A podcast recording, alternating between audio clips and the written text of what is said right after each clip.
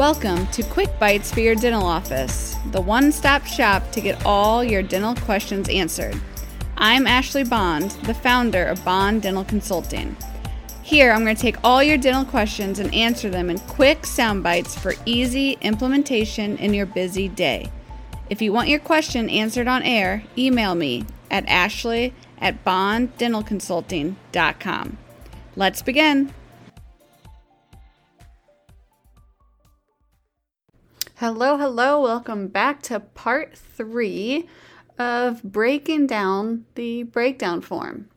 Now, if you missed part one, part two, I suggest you go back, listen to those first. In part one, we talked about the three reasons why the insurance breakdown form is so important.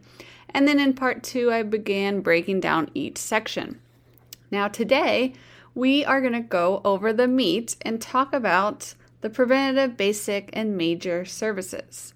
Now, if you want to follow along, please check out the show notes or go to my website to get my dental freebies, which include my detailed insurance breakdown form. That is what I'm going over in these last three episodes. So, the next thing on our list to talk about is the percentages for preventative, basic, and major. The standard here is usually the 180 50. But nothing is ever quite standard when we're talking about dental insurance. So always check this. Then, once you do that, we need to double check what does this plan include under these preventative, basic, and major. Not every plan includes the same thing under those categories. So let's start talking about specifics. Exams. How many are covered per year? Usually, this coincides with the prophies per year, but we're going to discuss those in a bit. FMX or panoramic. Typically, these two codes are interchangeable, especially for your new patients and perio patients. You want to know how often this patient is eligible for a full set of x rays or a panoramic x ray. I advise our dental offices to take this type of x ray on their new patients. And if they have a recent history of this, then you'll either have to get it transferred from that other office or let the patient know ahead of time that this is going to be out of pocket. Again, that's why it's so important to get the history before your patient walks in the door. For your perio patients, typically I recommend to take these kind of x rays every three years. Now, for some, they're only going to have coverage every five. So, this may mean that it's going to be an out of pocket expense for them. Again, this is just information that both you and the patient is going to want to know ahead of time. Bite wing x rays. These x rays are typically taken once per year at the dental office. But you want to know if this plan covers them at that frequency, or I've even seen plans that cover them once every two years. Sometimes it's once every 12 months to the exact day. So we need to make sure that we have our appointments scheduled correctly or make the patient aware of their out of pocket expenses. Again, this is all about not surprising the patient with their dental bills. Prophies. I mean, this is what most of our patients come in for, right? Their dental cleaning.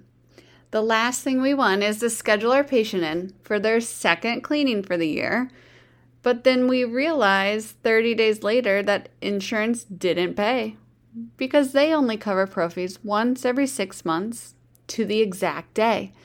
And we had them come in one day early. Ouch, it hurts. I know. It's happened again to me. I know. Based on experience, I'm telling you why these questions are so important.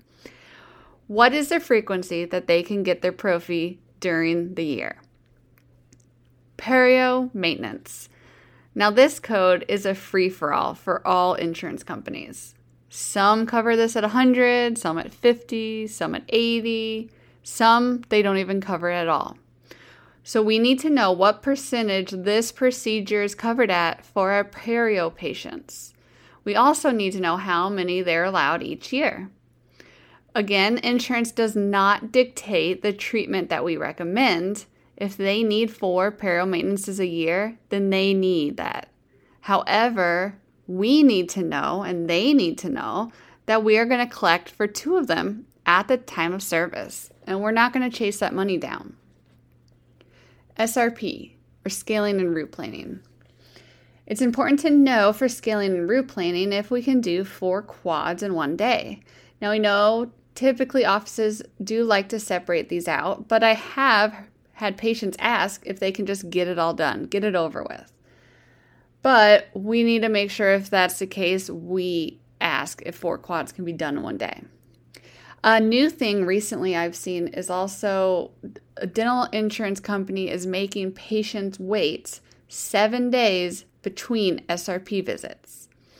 Now, clinically, this doesn't make any sense, but it's part of that plan's guidelines. So we need to make sure, if that's the case, if our patient needs SRP, that we are separating and scheduling correctly.